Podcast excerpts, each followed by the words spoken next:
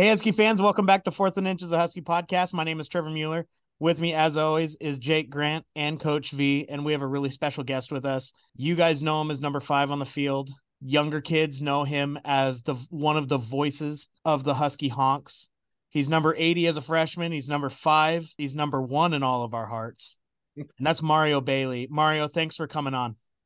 Appreciate you. Thanks for having me anybody who listens to this podcast, I assume, has listened to you at least a little bit on the honks on KJR. Uh, so I'm not going to kind of belabor a lot of the things that you guys have already talked about. I loved a, a lot of what you've said over the last two years about calling out some of the issues that you've seen on the defensive side of the ball, calling out some of the coaching that you've been seeing. Uh, what has changed that has made this defense uh, flip the flip the switch? Is is it coaching fundamentals or or is it just coming together? Uh, it's coming together. Being in the system for more than one year always helps when you have new coaches, new system, new players, because we have this portal now. So all of that together hurts the defense of just coming together for the first year. So this year, guys have been together, guys stayed for another year. They've been in the system for a second year. They've played with each other. They know each other's strengths and they're playing a lot more together. I think we start off, we struggle early, but we're finishing games, and that's the most important thing. When I played, Coach James used to uh, at the fourth quarter, we'd all raise our hands with our, our four up to let it be known that this is the fourth quarter, this is our quarter. Well, our defense is doing a wonderful job at the end of the game, and that's been great. It helps having a guy like Carson Bruener run that run that linebacker position, doesn't it? Carson Bruener, I've been talking about for the last two years. Like, I'm big on playmakers, and I think he is a bona fide playmaker. I thought he was last year. He was even a playmaker the year before with Coach Lake. Um, he hasn't been starting this entire season, but you've seen him start against Oregon State, come out there with 14 tackles, a caused fumble. He's everywhere. And if you look there throughout the season, on kickoffs, he's always making the big hit. He's what I call a playmaker. So he's somebody that should be out on the field all at all times. 100% agree with that. Even a couple years ago when he was, uh, I think he was a freshman, he had that almost pick six against Oregon yep. in uh, in the, that home game, and just took off and and just barely got caught. And unfortunately, we didn't have an offense back then, so we didn't punch it in. But Carson, uh, every time I watch that kid, I'm thinking, God, you need to be on the field more, man. I don't want you to leave. I just want you to stay on the field as much as possible. That's it. That's exactly right. A few years ago, he should have scored a touchdown. I'm sure he's still mad about that, but just a bona fide playmaker. Every single time he's on the field, he's going to make a play. And that's what you want. It doesn't matter if you're on offense or defense, it's all about making plays. So you want your playmakers out there as much as possible. Who else on that defense do you target as who's a playmaker? Jabbar Muhammad, like uh for the DBs, like we needed somebody like him. Like he's been good all year. He's been stable all year. He's had a couple fantastic games, and I love him. I, I think Bralen Trice has come on. I think being a preseason All American, some guys don't live up to the hype and the pressure, but he's coming on very strong the last four or five games. He's getting pressure. If he's not getting the sack, he's pressuring these quarterbacks, and that's great. There's just some guys coming on, but if the first name come out of my head would be Jabbar Muhammad. And to go along with that, and I know we're talking about 91 versus 2023, but did you have matchups where other teams over the course of your college career would have a, a cornerback follow you? I had a few times that a, a, couple cornerbacks followed me, and I don't know why that that that didn't happen. I mean, I was getting doubled. I got doubled a lot mm-hmm. where the safety would roll to my side, but um, I think some defenses don't like to do that. I think the only guy I remember vividly that was up for the challenge like that was Phillippi Sparks at Arizona State, and he had Darren Woodson behind him. So huh. those two together were dangerous, and he'd follow me and he'd talk bad to me the entire time. So that's one I won't forget because I admired that. I admired his feistiness and how he talked trash to me. Now, do you think that Jabbar Muhammad, him following around uh, uh, on number 11 with Oregon? I don't see our defense doing that, and I feel like some cornerbacks have like a weakness as far as like which side they're on. Um, like I'm weak to my left side, so I don't know if that's it or how our defense is structured. But I haven't seen our D do that, follow some guy to the other yeah. side. And also, Oregon has another guy. I can't think of his name right now. Number 15. 15. Yep, he has like nine touchdowns and he's about 900 yards. He's close to a thousand yards. So they have a nice offense, especially with their running back and their quarterback able to run. I don't see us uh, putting somebody just on Troy Franklin like that. Yeah, and kind of it's going to be so important for both of these corners. Um, Elijah Jackson's gotten a lot of heat over the season, but he does have the ability to tackle. And against when you're playing Oregon for a second time, tackling to me is going to be imperative to our chances of winning this game, especially from the secondary, Jabbar and Elijah. Yes, they. Uh, I, I feel like our defense has struggled with tackling and penalties, but they are definitely going to have to wrap up and tackle. Elijah Jackson, love the young man. I think he gives great effort. He struggled this year, and he has to know that they're coming for him. They're Troy Franklin, uh, number 15. They're going to come to him. Um, it's just like this past game against Washington State right before the half. I knew that I seen the lineup of our defense and it was man, and I knew they were going right to him. So I hope he's up for the challenge. I hope we put somebody over the top, a, a safety over the top to give him some help, but they're coming for him.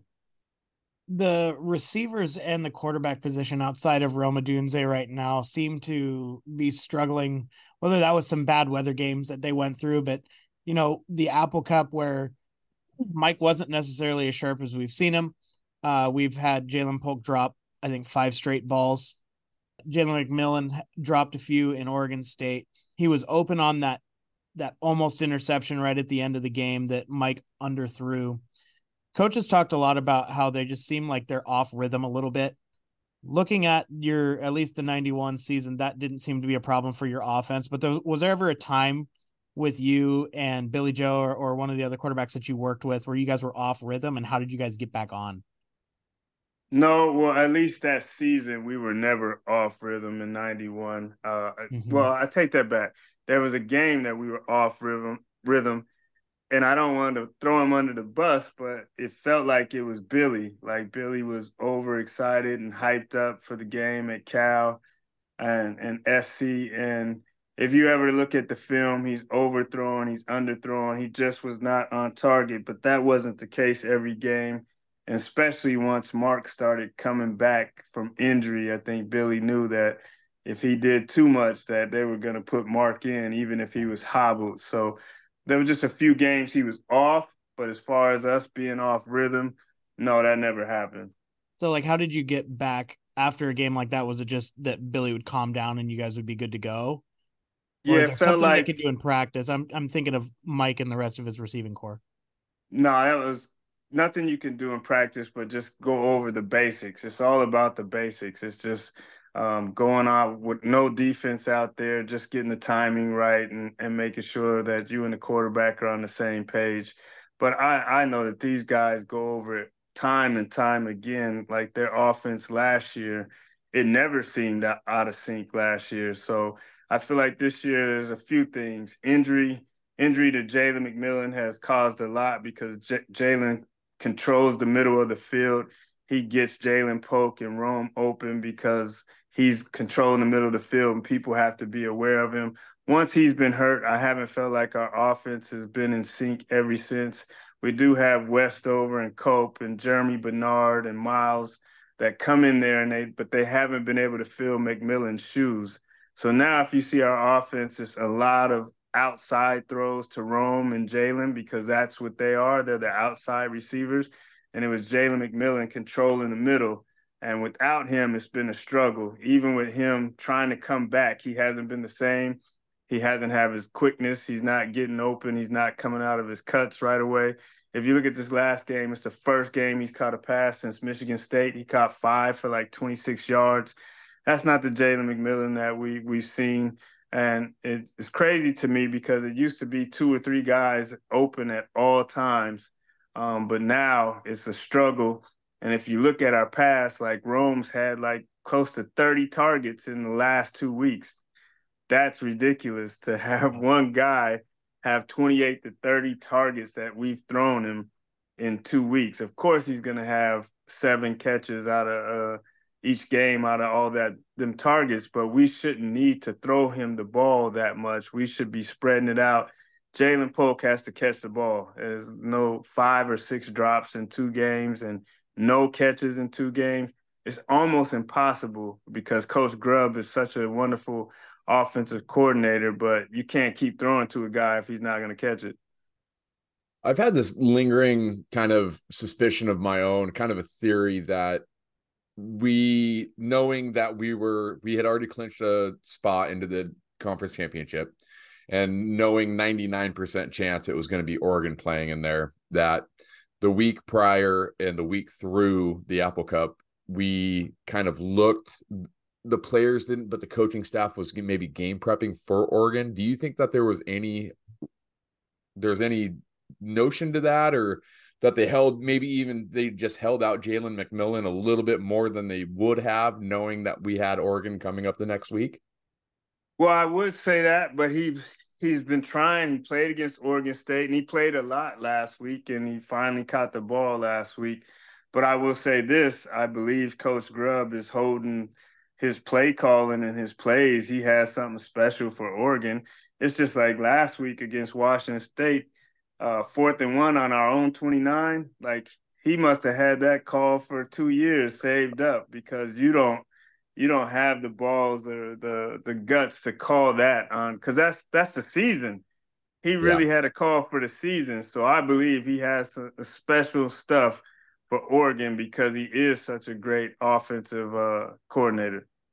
And one of my points uh, in in recent weeks was a lot of the things that we saw last year that made this offense so undefendable, indefendable, and the way that it's kind of progressed this year that they've sort of taken a lot of their key concepts and put them like away. Like we're not seeing the multiplicity of the offense. We're not seeing the mesh. We're not seeing wide delay. We're not seeing the middle of the field stuff. It's it's predominantly outside the hashes and it's super concerning to me because that's the most low percentage. I, I, know you've got two really ridiculous outside receivers that make fantastic catches, but if your timing is just a little bit off, it looks like what are you doing?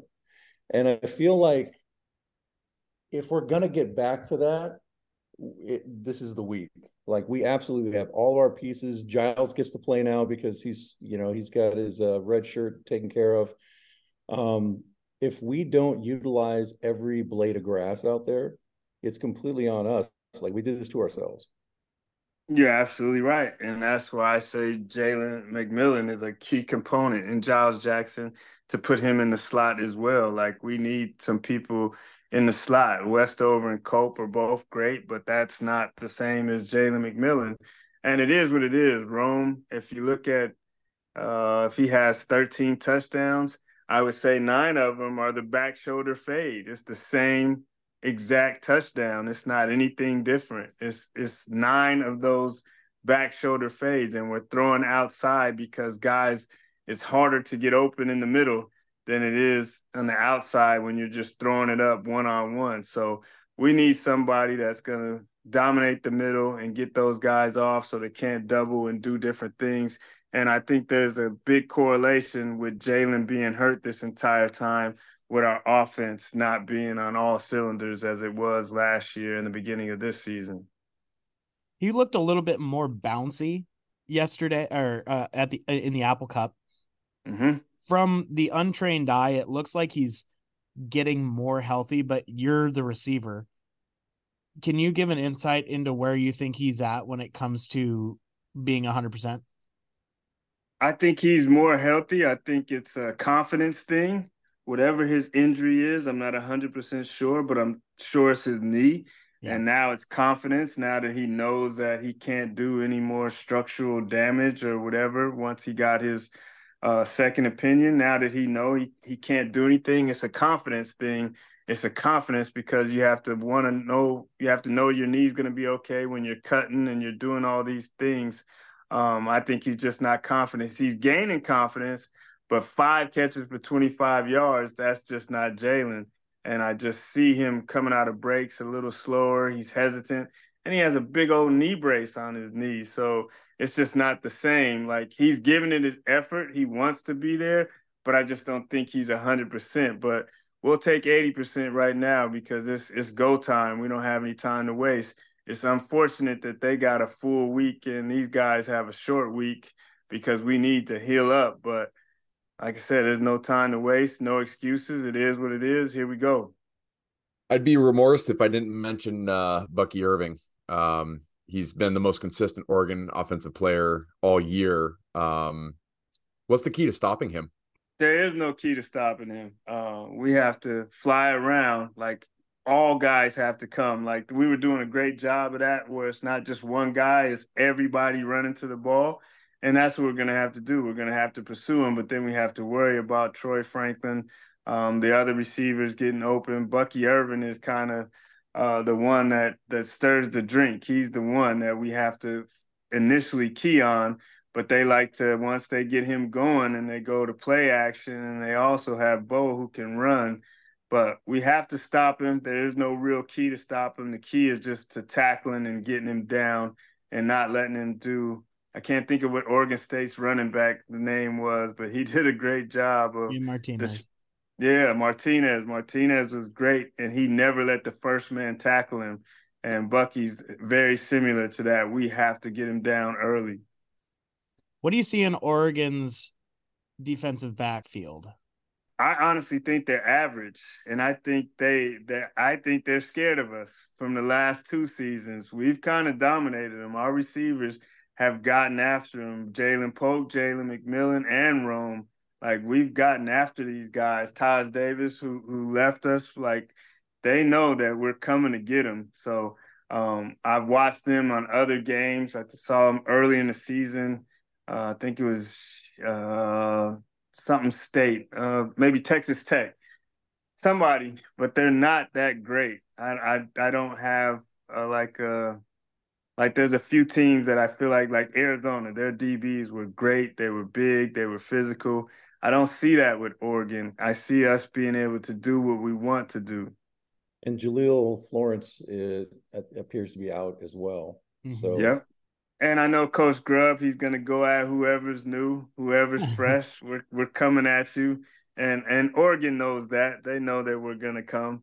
Uh, Oregon better be smart as as far as what they do defensively. They can't play us man up like they they tried to do. It cost them uh, big time in the last game at the end of the game. What do you see with the Oregon offense? I see the Oregon offense as being explosive. I I, uh, I used to talk bad about Bo Nix. I used to say he would always. I probably should keep continue to talk bad about him. I always say he always chokes in the clutch, and and I watched him at Auburn. I watched him uh, at Oregon to start off last season. So I'm a, I'm gonna continue to say it. Bo Nix messes up in the clutch. But they are explosive offense. I think Troy Franklin could should easily be in the Biletnikoff race. He's a great receiver. Bucky Irving is great. Their offensive line is great. Like they have a very explosive offense. They can run. Their quarterback can run and pass. Their receivers, they catch and go. Like if you look at Bo's throwing, like some of those are short passes, and these guys are taking it to the house with the YAC. They're doing a wonderful job. There's not much that they can't do. I like their offense, to be honest with you. I have a, a question about the college football playoff. Um, I think, I think it's trying to find a good way to put this. I think it's kind of garbage that Washington is in a must-win situation against the team that they beat earlier this year with a better uh, strength of record. Um, do do you think that they're that Washington's justifiably pissed off that they're in this position? One of the most bogus things ever, but it's no different than how they've always treated Washington. No way we should be 12 and 0 and know that we're pretty much out if we lose to a yeah. team that we already beat. I understand the conference championship. I understand how it works, but it just feels like if you're not Georgia or Alabama or Ohio State, Michigan, if you're not one of these teams that's there consistently every year, then they're trying to figure out a way to get you out. Like Washington, there's no way with our strength of schedule and who we've played. I know we've struggled to win, but the bottom line is we have won, and our schedule has a lot of top 20 teams on it. And the Pac 12 was a great conference this year, but it is what it is. I keep trying to have hope that if we were to lose that we could get in, but I know better. They're not, you know, the the dominoes. I got to tell you, Mario, you look at the resume of Washington because the way that I could see it playing out is if uh, somehow you know if Oregon beats Washington and Florida State loses and Georgia wins, it's a conversation of Texas, Washington, and um and Ohio State, and and you put Washington's resume up against those. They the only thing that or Ohio State has is the logo. That's it. That's it. And it should be just like Georgia. If Georgia were to lose to Alabama, they would still be in. Yeah. And that's how it should be for Washington because if we lost, we lost to Oregon. They're like number five. So it's not like, you know, like Georgia, if they lost to Alabama, they would be in. Our strength of schedule is better than Georgia's. Uh, it's just the SEC. It's just Ohio State's logo, as you said. It's just straight BS, and everybody knows it. It's the two teams with the longest winning streaks. Exactly. How, how can you talk about 19, like 19 in a row? That's crazy. 19 in a row. You can't take that away. I want to finish up talking about the mindset that you guys had because the mindset between the difference in the mindset between the 91 season and the 2023 season is very different. 2023 season, there's been a lot of people the entire time who have been since the Oregon game uh, have said that you know Washington is fraudulent. They're we're just waiting for them to lose or waiting for Oregon to come and beat them. That wasn't the case with you guys. You guys started number four. You continued to move up from four all the way to one. You know, whatever one or half or whatever you want to call it at the end of the season. um, you guys hardly were were hardly in any of those games. What was the mindset as you're going through winning the next game and the next game and the next game. And frankly, it was two years in a row where you lost one game. So how how what is that mindset like where you know you're going to get everybody's best shot and you guys obviously executed at such a high level but continuing to get up knowing that you were going to get everybody's best shot? I think we lost the year before. We cost ourselves uh, the UCLA game. Yeah. Lost the national title and from that point on, it was like we were never going to lose again. Uh, we went on a, I don't know, I was there for 14 in a row. I don't know how many they ended up in a row, but when you lose a national title from a game that you know you were supposed to beat up on somebody, the next year it's you're on a mission, and there's never going to be a week where you're like looking overlooking a opponent. You're not down. You're not playing loose. Like we we were on a mission. It's just flat out mission because you know it's 30 years ago, but I still remember like we should have had back to back national championships, and so we let that slip away. So he didn't have to say anything. We all said before the season, if we could go down to Nebraska and we can win Nebraska, then we're gonna win this thing. We're gonna win it all. And that's all it was. Once we got out of Nebraska, I don't ever think we ever even thought that anybody could really compete with us. Like I said, the Cal game was close, but if you look at Billy's statistics, they weren't great. The SC game was semi close, but our defense just dominated. Yeah. But those two games, our quarterback was off, but our defense was never off. So we never really had a, a close game besides that Cal game. But it was because of what happened the year before. And and you could see it in the summer when I was there in the summer, all the guys from LA, Hawaii, everybody, they would go home. That summer, nobody went home. We were just ready. It was like soon as that season was over, we were like, let's go. So it was totally player driven. Player coaches too. I feel like the coaches felt like they they let us down too. What's funny about our team is it was so competitive that our offensive coordinator and our defensive coordinator were going at it. Like the end of practice when we had 11 on 11, these two were going at it. Like they were like okay, you got this defense, but I got this offense. So 11 on 11 was so intense that once the game came, that was easy. Yeah. It was it was nothing. I knew if I could score on Dana and Walt and Tommy and Shane and talk mess to them, that yeah. nobody else could touch me. I had a really interesting question for you. Um, having played for Don James, an absolute coaching legend, if he were to look at college football in 2023 with the transfer portal, with NIL, with all of this extra stuff, a playoff, a conference championship game, which is basically just for dollars. What do you think he would think of all this? The funny thing about Coach that people might not realize is he was adapting. You know, um, he was the coach who coached from a tower, which is absolutely crazy when you think of it right now. But if you look at it, like my freshman year, we didn't go to a bowl game. And he said that he fired a coach for the first time. It was our offensive line coach. He went down to the University of Miami and he came back and he said, We have maybe one guy, at the most two guys that would be able to start for their team he's like, we have to do something. We have to get bigger and we have to get faster. He started recruiting some dogs. He went and got Coach Gilbertson. He changed our offense. We had the two back offense. The only time the third receiver would come is on third down. Um, he changed our entire offense. We changed our entire defense. If you look at my senior year, we always had to wear our socks up. We always had to be professional. You couldn't have earrings. You couldn't have a goatee. But by the end of it, you'll see us. People still talk about it. Guys have their jerseys tied up. We got black shoes. We got spats. The socks are down. We're dancing. We're hot.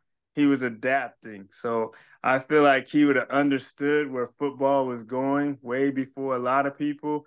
And people might not realize it, but he would adapt. If you look at Coach Saban, that's Don James. And Coach Saban uh, is adapting and he's under Coach James.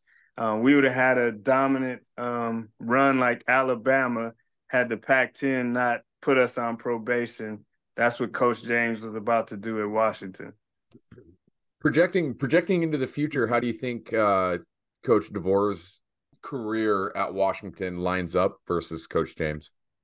I think it lines up very well. I tell people all the time there's something about being a winner and people were worried like Coach DeBoer hadn't coached. I'm like, if if he's won everywhere he's been, he has a formula. It doesn't matter what division. Like people are born winners. Coaches are born winner. The only sad part about this story is you can't always win 19 in a row. You can't always go 12 and 0. You know, now people are gonna be like, man, what's wrong? They went 10 and 2. Well, look, last time we've only had one team that's went undefeated, so you're gonna have to be happy with it. But I see him having a very long tenure if he wants to stay here in Washington. We're gonna have to pay him a lot of money, but he's already proven he's worth it. But he will be comparable to Coach James when it's all said and done if he happens to stay here. Mario, thanks so much for coming on. Uh, as we finish up, how does Washington win on Friday?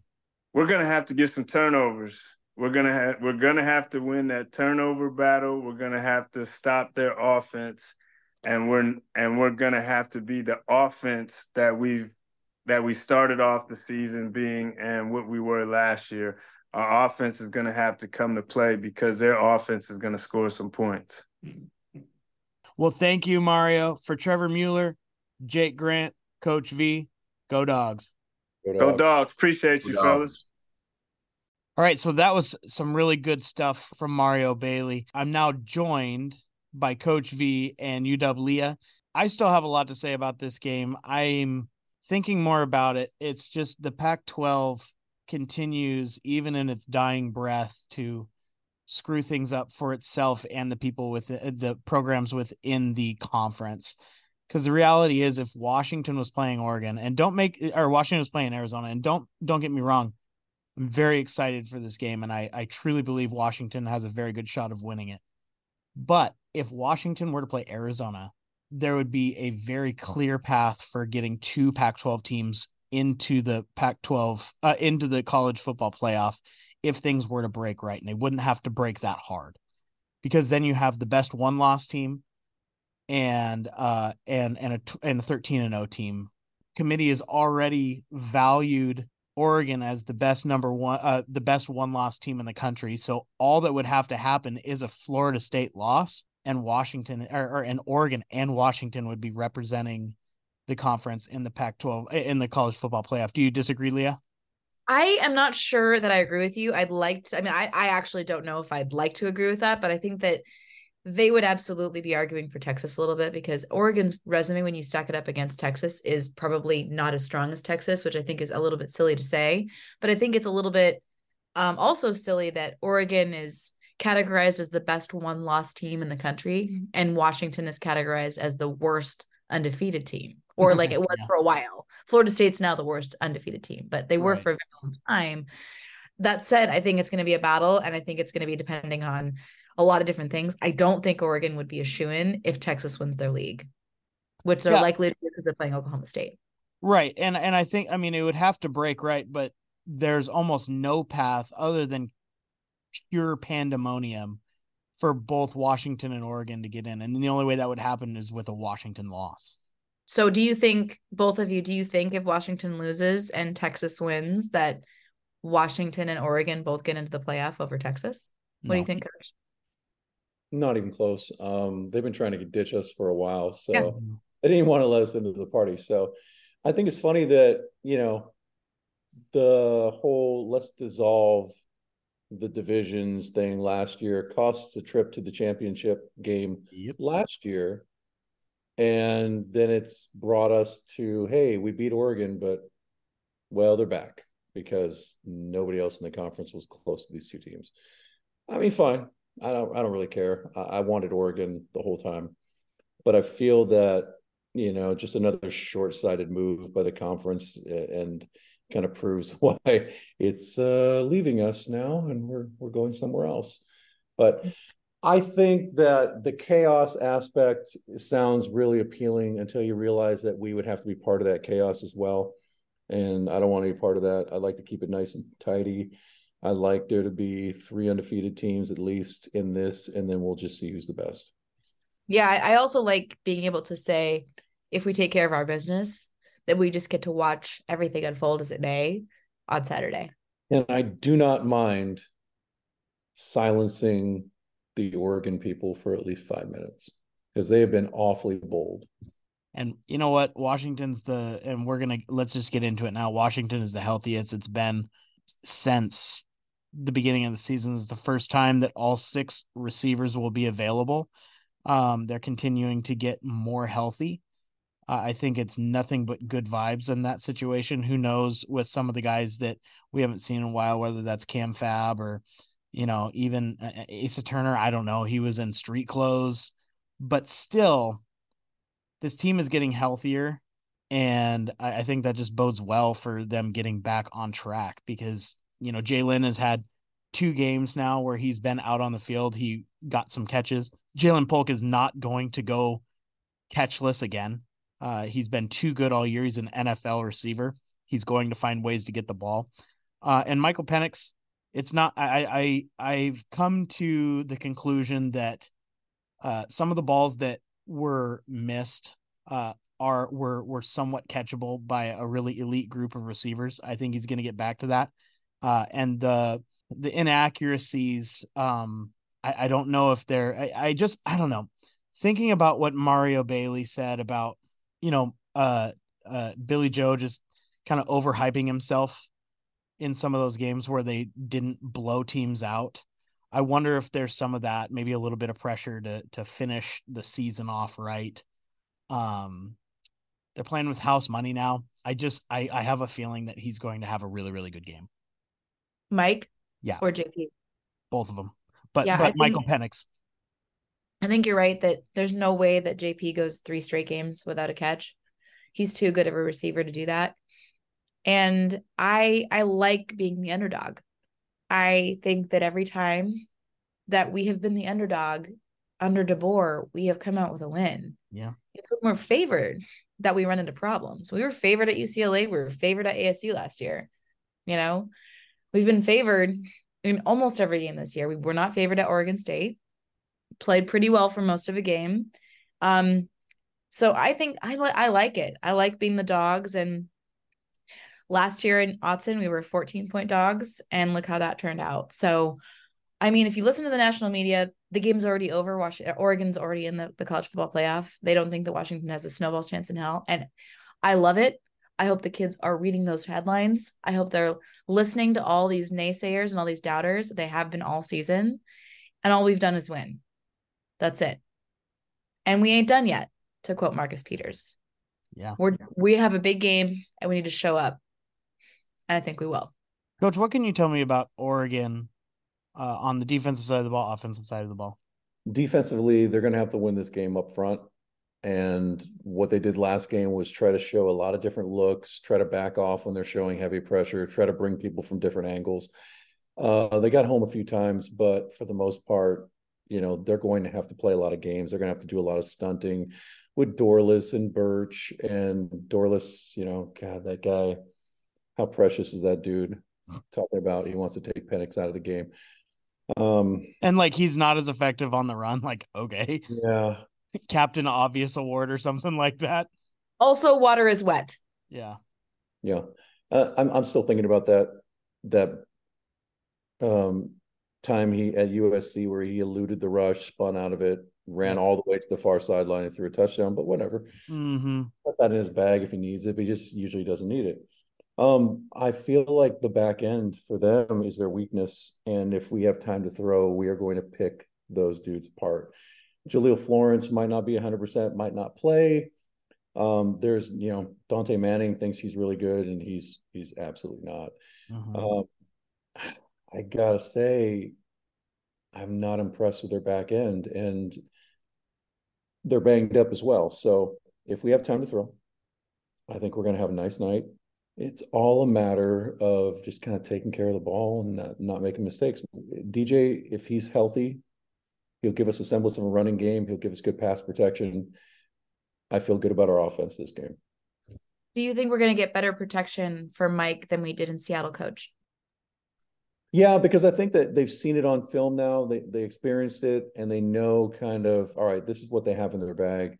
I don't think they're going to see anything new they might just have to make a couple adjustments here and there. I know that they like to protect with the back um, in the pocket, and they've been doing having to do a lot more where people are bringing stuff from wide nine angles and late blitzes, where the running backs like like he and Nixon have to come out and catch them on the perimeter.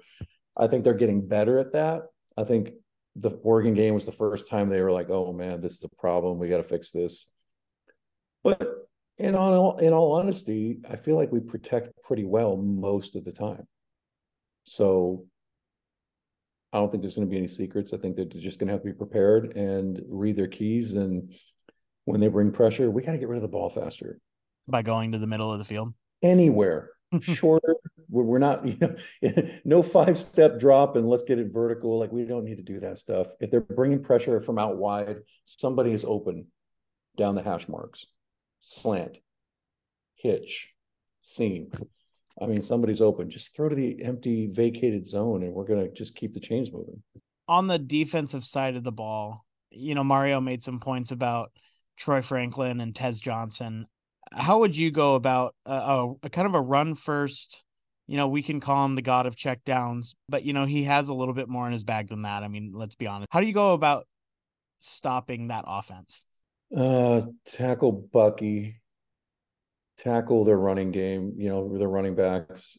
Uh, they're just so good at creating. You know, after contact, after first contact, and the same keys I had for the first game. Uh, get them into third and long instead of third and two, because when they have third and short, they have too many options, and for some reason, you know, we're just going to play off no matter what down it is, what down a distance it is for me, the key is changing up your coverages, knowing when to kind of go into zone when they're not expecting it, showing man, and then busting the zone. So when they want to run those little hitches and those little outs and that RPO triple option stuff into the flat, that we have bodies around that we're not trying to one man trying to make a tackle in space. And if he doesn't make it, then it's 15 yards down the field or more. Like that's their game. That's their bread and butter. They want to turn a short catch into a big play. You have to be able to surround them and not let them get the chunk yards. William Inge talked about during his press conference that what they're really going to be focusing on is that first attack wrapping up and waiting for the rally from the guys around, like kind of what you're talking about. And he said that they're willing to give up a few extra yards on a sure tackle than um, you know, the possibility of a big play or a missed tackle and what you're talking about. Do you think that's the route? Like that's the best route to go when it comes to wrap up, give up a few extra yards on something like that? Yeah, I agree with that because what you've seen throughout the season is a lot of people when they get mad at EJ, he's coming in like he's he's off. He's he's from coming from far away. He comes in out of control. He doesn't come with proper leverage. He makes a, a diving attempt at a at a hero tackle, doesn't work, and then the dude's down the field. That happened against Utah. It happened yeah. against Oregon. It happened against Wazoo. So it happens, and I understand that. Um, what we need to do is just you know, Morrell and these guys can do a, a much better job of saying, hey, we're not going to press, but maybe we're going to play you five, seven yards off instead of 10 because that ball is going to come out quick. As soon as I see somebody who's 10 yards off, me and the receiver, we know it's automatic hitch. Mm-hmm. Now you're backpedaling off the snap. The ball gets out quick. You're now 13 yards away from the receiver, and you have to run up and play proper leverage. And you're trying to stop them to from getting you know six seven eight yards. And what happens is you miss and then they're down the sideline because you were the boundary you know protection. You were supposed to have outside containment and push this guy back in. And that leads to big plays. So if we're near the ball and we're rallying to the ball i mean we'll be okay so getting down to it then coach how do you see this game going on friday i'm not going to vegas to watch a loss Let's go, dude. I am not going to Las Vegas to watch them lose to Oregon because that's something we just don't do anymore. We don't lose to Oregon. And they're they're cocky and they've been rolling a lot of people lately. But let's be real, as hyped up as as the media is for them, they didn't have a great game against USC. USC's terrible defense let them hang around in it, and they, it was what what they beat them by nine at yeah. home wasn't that terribly impressive. Yeah, they they handled Oregon State because we beat the crap out of them the week before. And Oregon State knew they were about to lose their coach. Yeah. Yeah, they they learned like that week that oh hey, uh, John Smith might be going to Michigan State. Okay. So again, another thing that goes right for them, but you know it's not going to go right for them in Vegas because we're getting healthier. They're finally experiencing some injury stuff in the back end and I, I don't care what they say. If they're struggling on the back end and they're not healthy back there, they're terrified of this game. This is Michael Penix. This is Rome Odunze. This is Ja'Lynn Polk. This is healthier Jalen McMillan because they didn't really see him that much in the first game. This is Germie Bernard. This is, uh, you know, they're going to sell out at times to get to Mike because they know that they have no recourse otherwise. What's your score? yeah. Man, I've been thinking about this all day. In a return to glory, the offense is going to walk into Allegiant Stadium and find themselves again Ooh. with a newfound rhythm and confidence. Oregon is going to struggle mightily in the back end. It's going to be a closer game, but Washington is going to win 38 to 28. Okay. I think you silenced Trevor. Um, so I read um a tweet that what came out on Tuesday to yesterday, and it's from at Todd Furman, and says UW football is 22 and 0 under Kalen DeBoer when allowing fewer fewer than 40 points. I do think that we're going to allow fewer than 30 than 40 points. And I also think it's going to be a closer game than it was in Seattle to the tune of 35 34 Washington. I think that gosh, I mean, I, am skipping this game as a favor to all of y'all on the podcast, as a favor to Jason. Shout out Jason, JCap, Hooligan, all of you. I have to take a final exam on Friday. And yes, I know that's complete bullcrap. And believe me, I've tried to get out of it or take it early and I cannot. And so all of my texting is silenced. And I will find out when I allow my text when I walk out of that test. But um I have to believe that me not watching and lowering the stress level just slightly will do magical things for the dogs. 13 and 0 would be absolutely delicious. And, you know, Michael Penix ending his career at Washington, going 3 and 0 against Oregon would be just, you know, cherry pie Sunday. Delicious. I love it. Oh, yeah. Something that, Coach, you've said, and it's it's obvious for a while is Oregon has not been punched in the mouth since Seattle. Uh, Washington has been tested in every way that you can. And that's the conversation that was happening before the Oregon game. Washington hadn't played a complete game yet. Washington hadn't had to play four quarters. Washington has had to play in the fourth quarter of every game since. Mm-hmm. Some of it's been dictated by the weather.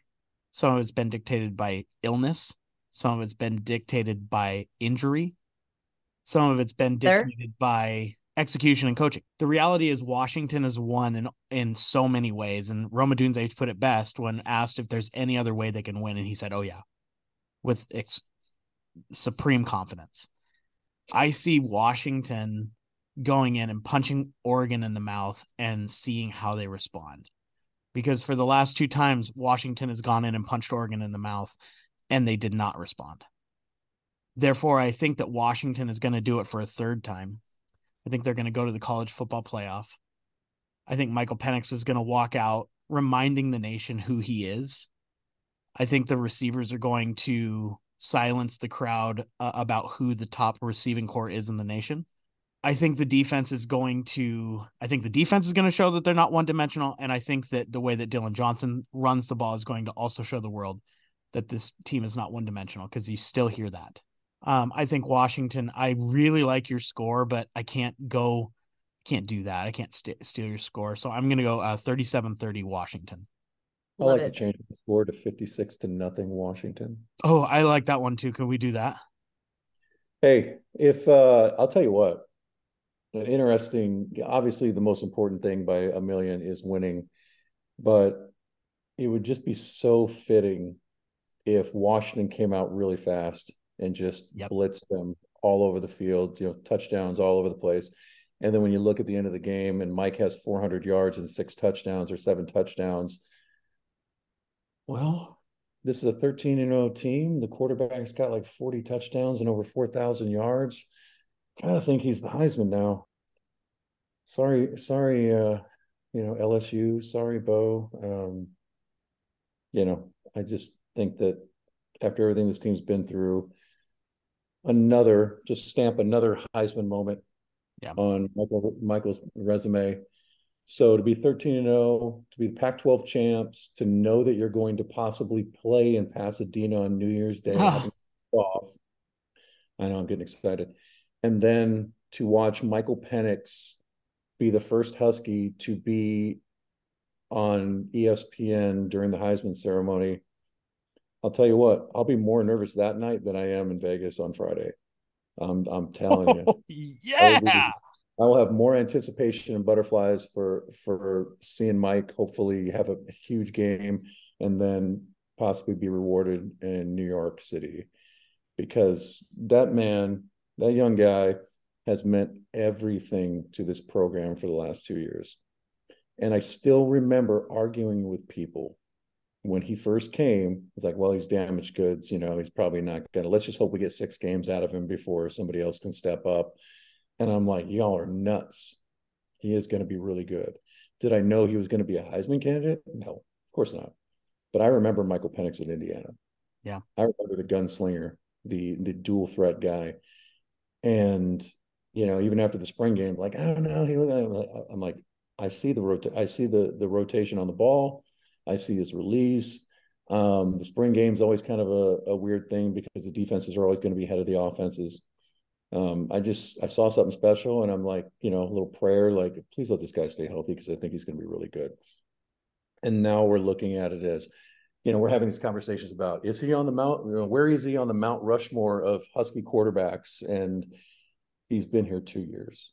I mean, you're thinking guys like Tui mm-hmm. and Warren Moon and you know Jake Locker for you know different reasons, just because of the toughness and the and the overall athleticism and the fact that he was the guy that stayed home in that that big class with like Taylor Mays and Schilling and and and um well I'm not going to say his name anymore. I will Jonathan Stewart, even though Oregon. yeah, and so you know there's just so many of these greats and he's up there. So I'm just going to put my my, my I'm going to pound the table right now. He's going to throw for six or seven touchdowns in that game. Hopefully, he's going to have a big ga- game, and then we're going to see some magic at the Heisman ceremony, and we're going to watch his mom cry, and we're going to see him get up there in front of the podium, overcome with emotion, and all of Husky Nation is going to celebrate our first Heisman and a chance to win a national championship right now this year. Go dogs! Go dogs! The O stands for no Biletnikoff finalists, no natties, and no wins against Penix. Go dogs. Woo! Husky Nation, it's the end of the third quarter. Are you looking for the perfect tequila for your next get together? The answer is born from a hero, Hero de Leon, direct from the prestigious Murguia family just outside Guadalajara, honoring their great grandfather who saved Mexico from a horrible civil war. It's authentic, courageous, with great integrity, just like the general. Enjoy the smoothest Blanco tequila you've ever tasted, or the rich flavor of our Reposado, aged for seven months in American bourbon barrels, or the ultimate tequila, our Añejo, which is aged for 18 months in the same bourbon oak barrels. Go to your favorite liquor retailer or restaurant and ask for Hero de Leon because it's always the end of the third quarter. Imported by Zombie Beverages, Mercer Island, Washington.